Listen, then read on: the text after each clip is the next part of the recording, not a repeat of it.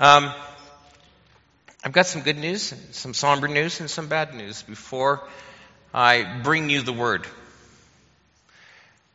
Okay? I, I think sometimes it's important for you to hear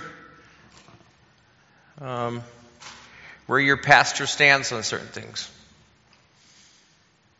So, this introduction is going to be my opinion, my humble opinion.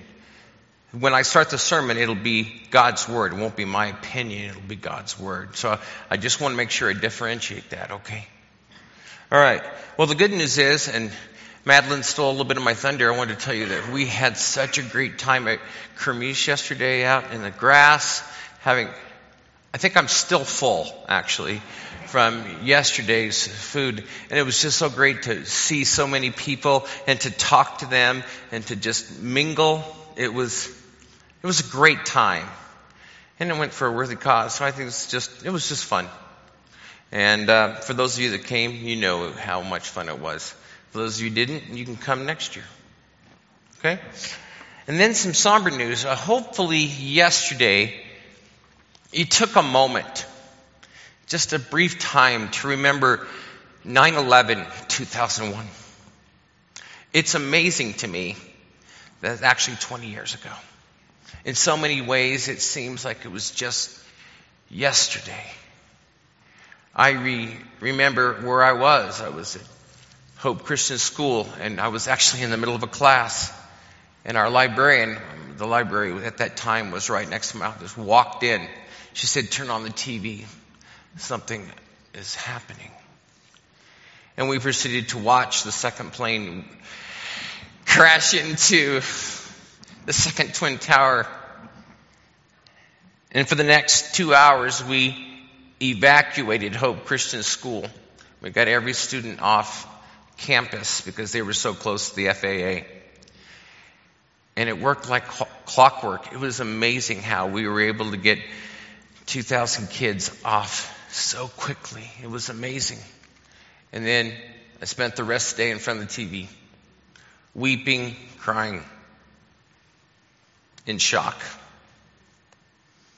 And that was 20 years ago.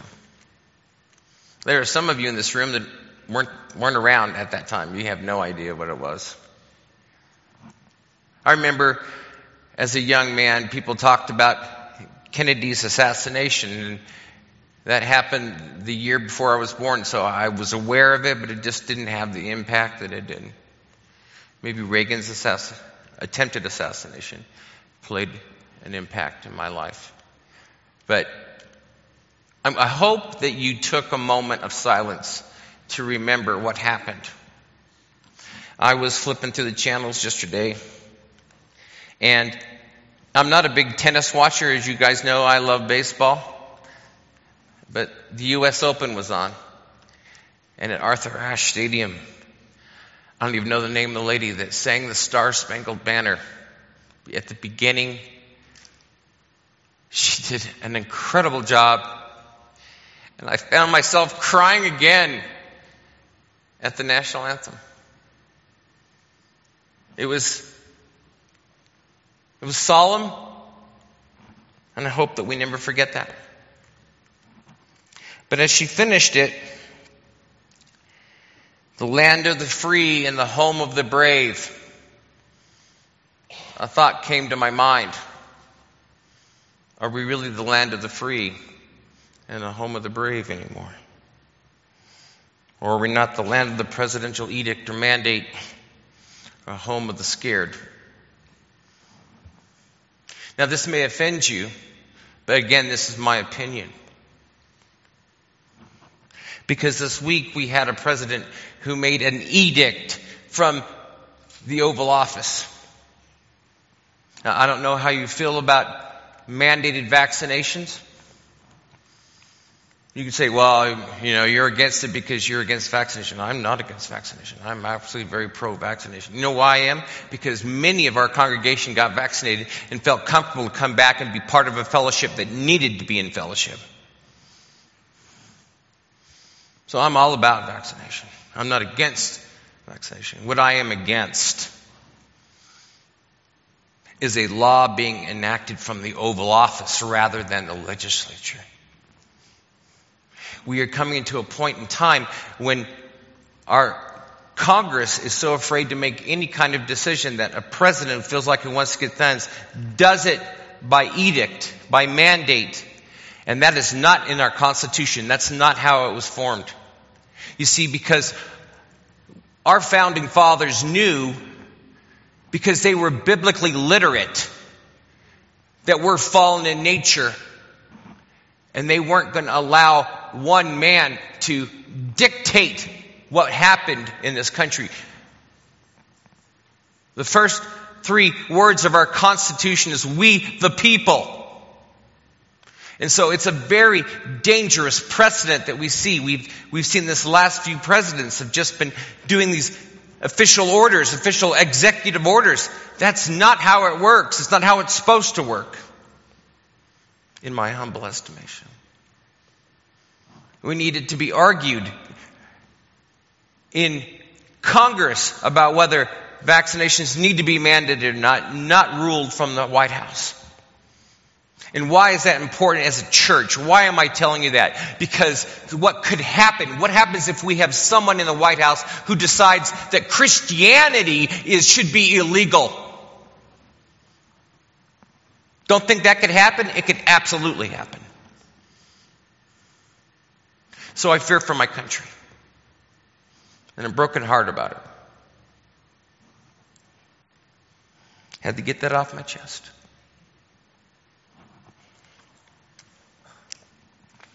Did you read Proverbs this week? Now's my sermon. Did you read Proverbs this week? Did you, were you uh, jumping on it, reading it, doing all this stuff? I did. I was loving it. And you know, one of the things that just really stood out to me, man, there's a lot of about adultery. Huh. Man, I just kept getting hammered. Oh, okay. Let's talk about something else.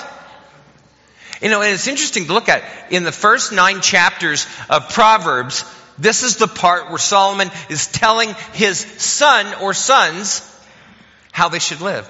He talks about wisdom. He talks about the fear of God. He talks about folly. He talks about other things. But then he talks about adultery. And for three stinking, not stinking, but three chapters, he talks about adultery. So if there's nine chapters, a whole third of Solomon talking to his sons is about adultery.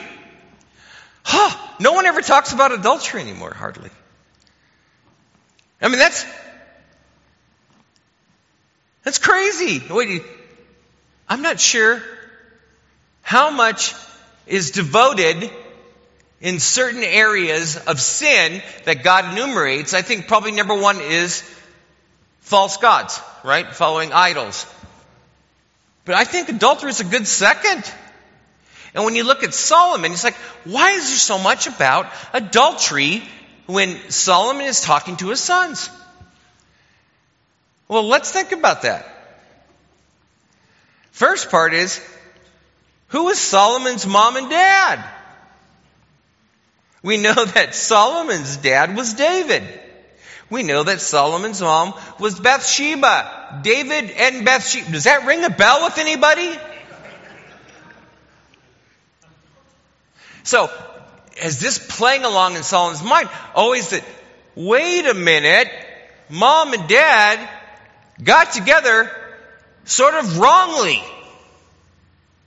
And it cost the life of my older son older brother.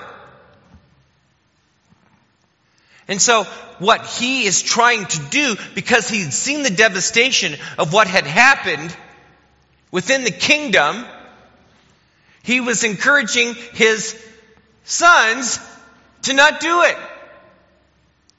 Now we have no indication that Solomon ever committed adultery. Why? Because he married all of them. That's why. 600 of them. Good Lord. I have it tough enough with one.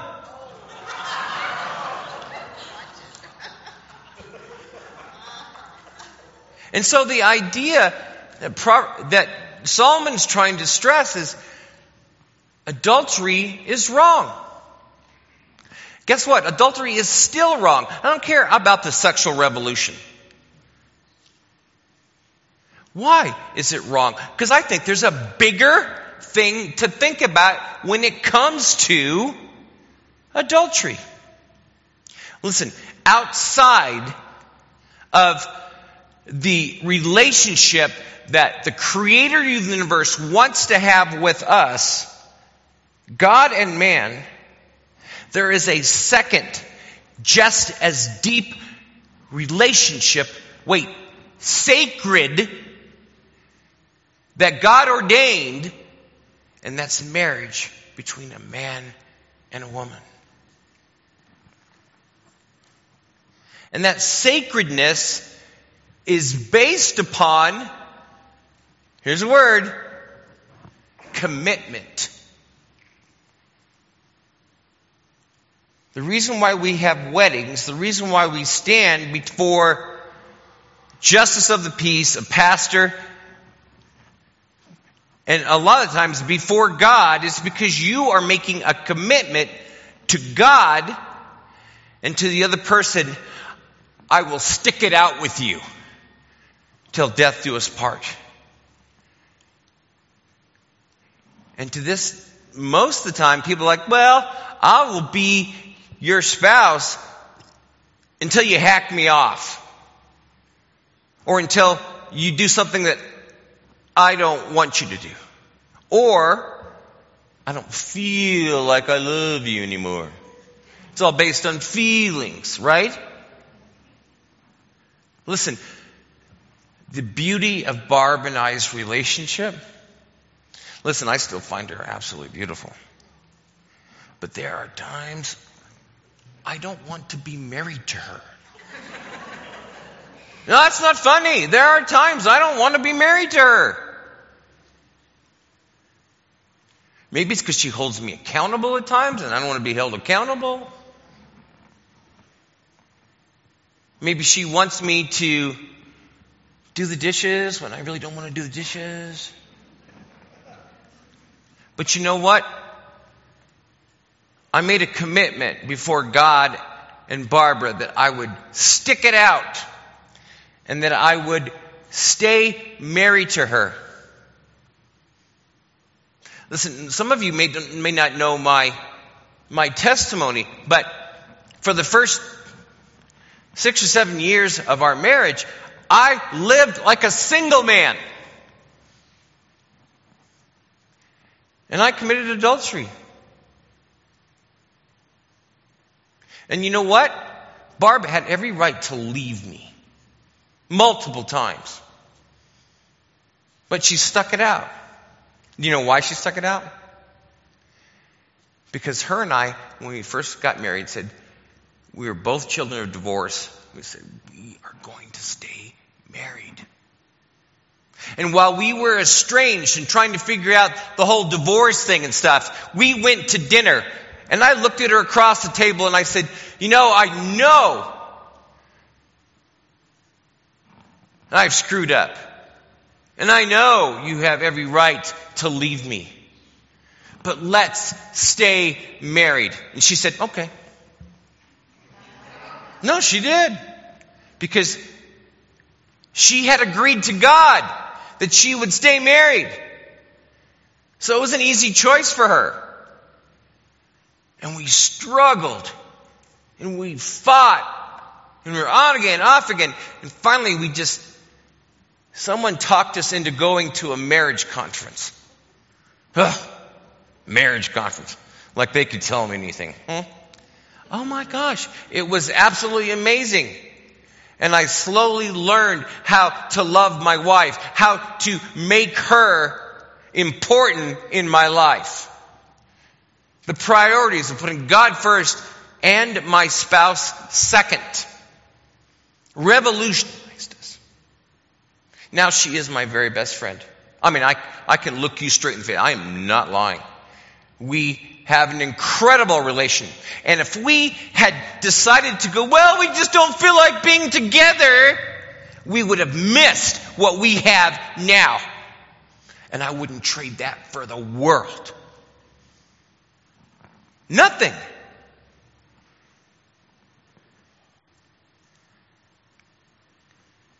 But why is Solomon hitting on this so much? Well, let's start with Jesus. You know, they asked Jesus, What's the greatest commandment? Let's read in Matthew. Matthew 22, 35 to 39. One of them, an expert in the law, tested him with his, te- with his question, Teacher, which is the greatest commandment in the law? Jesus replied, Love the Lord your God with all your heart, and with all your soul, and with all your mind. This is the first and greatest commandment.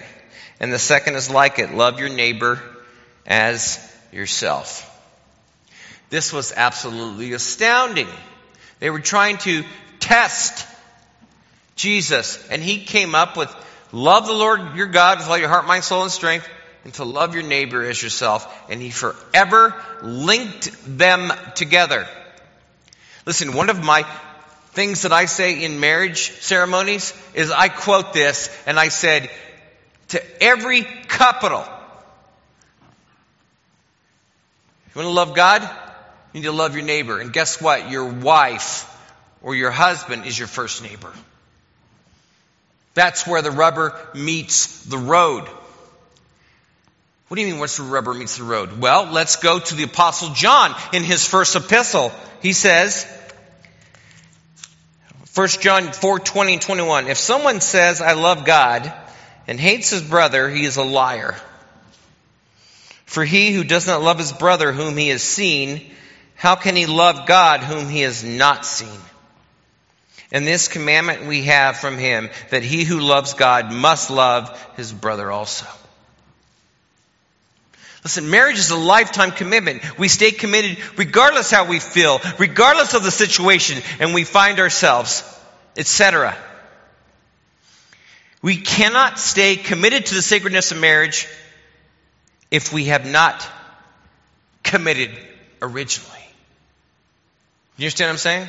I mean, you draw your line in the sand. For those of you young couples who are thinking about getting married, you need to say, regardless of the situation, where I'm going to stay married. If you wait for situational decisions, that's going to come back to haunt you. You understand what I'm saying? You've got to already have made that decision before you have to make that decision. And this is what Solomon is stressing to his sons. So let's d- dive into Proverbs chapter 5. And this is Solomon talking to his sons. He said, My son, pay attention to my wisdom. Turn your ear to my words of insight, that you may maintain discretion and your lips may preserve knowledge. For the lips of the adulterous woman drip honey, and her spe- speech is smoother than oil. But in the end, she is bitter as gall, sharp as a double-edged sword. Her feet go down to death. Her steps lead straight to the grave. She gives no thought to the way of life. Her paths wander aimlessly, but she does not know it. Now then, my sons, listen to me. Do not turn aside from what I say. Keep to a path far from her. Do not go near the door of her house, lest you lose your honor to others and your dignity to the one who is cruel. Lest strangers feast on your wealth and your toil enrich the house of another. At the end of your life, you will groan when your flesh and body are spent. And you will say, Oh, how I hated discipline, how my heart spurned correction. I would not obey my teachers and turn my ear to my instructors. And I was soon in serious trouble in the assembly of God's people. Drink water from your own cistern, running water from your own well. Should your springs overflow in the streets, your streams of water in the public squares? Let them be yours alone, never be shared with strangers. May your fountain be blessed. May you rejoice in the wife of your youth. A loving doe, a graceful deer. May her breast satisfy you. May you ever be intoxicated with her love. Why, my son, be intoxicated with another man's wife? Why embrace the bosom of a wayward woman? For your ways are in full view of the Lord, and he examines all your paths. The evil deeds of the wicked ensure them. The cords of their sins hold them fast. For lack of discipline, they will die, led astray by their own great folly.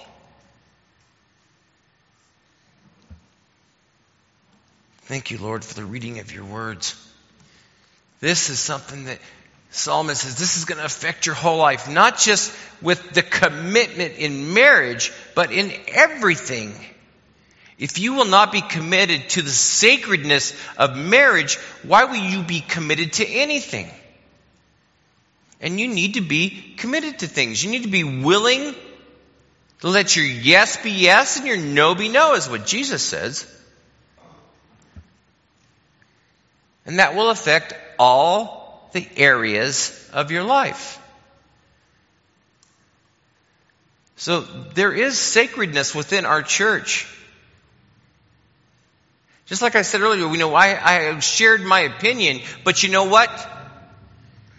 The beauty of our restoration movement church is the fact that there are a few things that are sacred to us, and that is a relationship with Jesus Christ, that He is the only way, right? But in other areas, we can have the freedom to have disagreements about it and to get along with each other. I don't agree with everything that Jeremy thinks. But that doesn't mean we can dis- we have to disfellowship because we are united in Christ. Do you, under- do you understand? We and if the sacredness of relationship with God, the sacredness in marriage, those are two huge sacred things. Now, I violated it. But you know what? Because God forgave my wife, she also forgave me. She showed me what forgiveness was all about. changed my world. And I have been spending the rest of my life trying to make up for that. For my wife's willingness to forgive and to move forward. So, I don't know where you are in your relationships, but you can move forward. But you've got to be involved in commitment. So what Solomon does in chapter 5 is he lays out the law. This is what you need to do. But then in chapter 6, in the back end of chapter 6, Solomon lays out for his son the cost. For this, this is uh, 623 and 29 through 29. For this command is a lamp this teaching is a light, and correction and instruction are the way to life, keeping you from your neighbor's wife, from the smooth talk of a wayward woman. Do not lust in your heart after her beauty. Let her captivate you with her eyes. For a prostitute can be had for a loaf of bread. But another man's wife preys on your very life. Can a man scoop fire into his lap without his clothes being burned? Can a man walk on hot coals without his feet being scorched?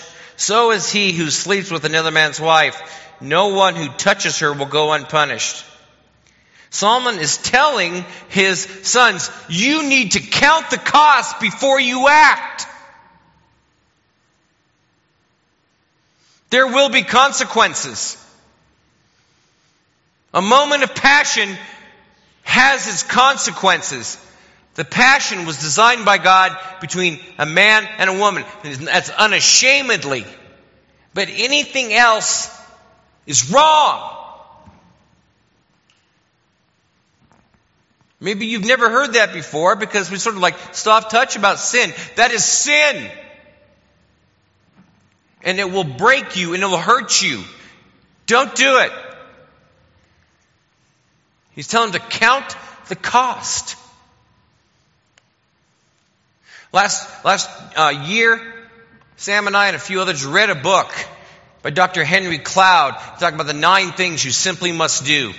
One of the chapters of the nine things you need to do, he says, play the movie, right? And the idea is any decision you make, that decision will have consequences, that will have reaction, that will have choices. Okay?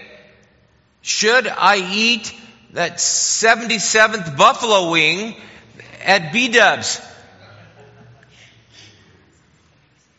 And I'm going to get large, er,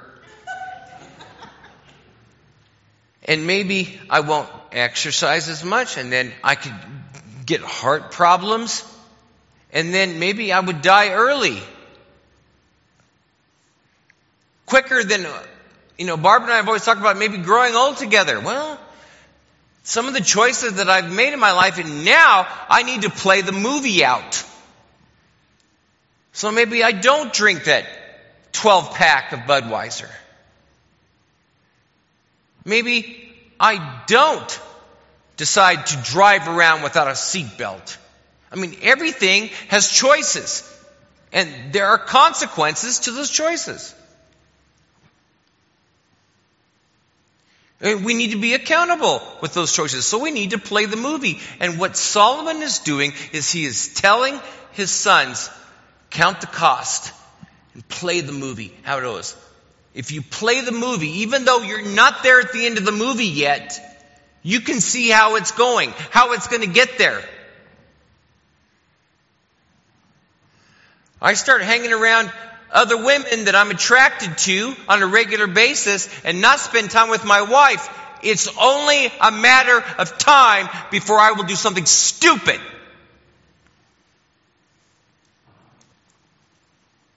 And I'm a pastor. Because I know I'm broken. And so I need to have the time, the important relational sacredness with my wife and no one else. No offense. I love you all, but she's number two. You know what I mean? I've got to count the cost. I've got to play the movie.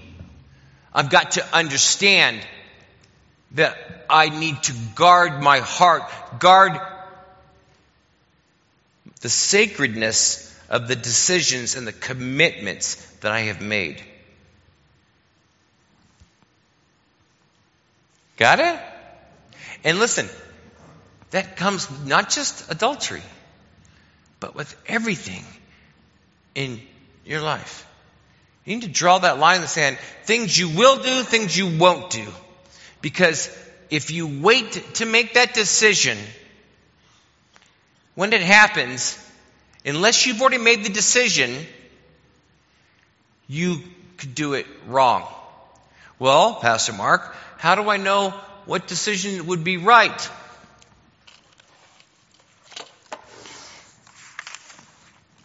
Holly Bibble. God has outlined for us decisions we must make that maybe we haven't made yet, but we're going to have to make them sometimes. And make that decision before it happens.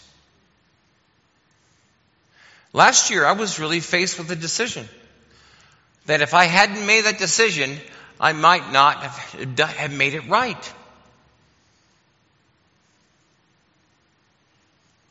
Because of my reading of Scripture, I believe that marriage is between one man, one woman. I was actually asked to perform a same sex marriage last year. But because I already made that decision that I would not do that, very, mm, nice guys, great acquaintances, nice people. But I personally could not do that because I would be in violation with what my stance because of my relationship with God.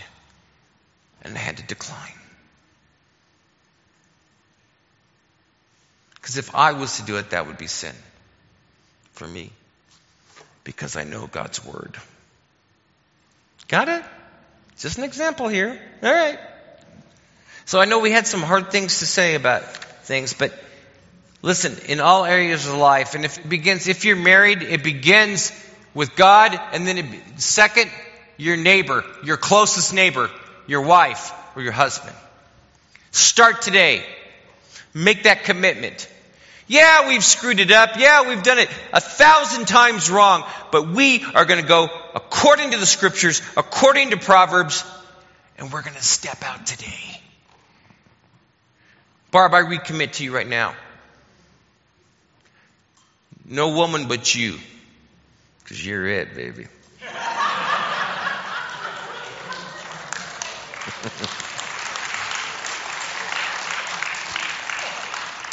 Won't you stand?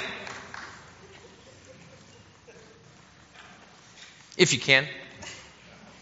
If you can't stay seated, it's fine. We're going to pray. Father God, you have asked us to give your name a good name. You have asked us to love you.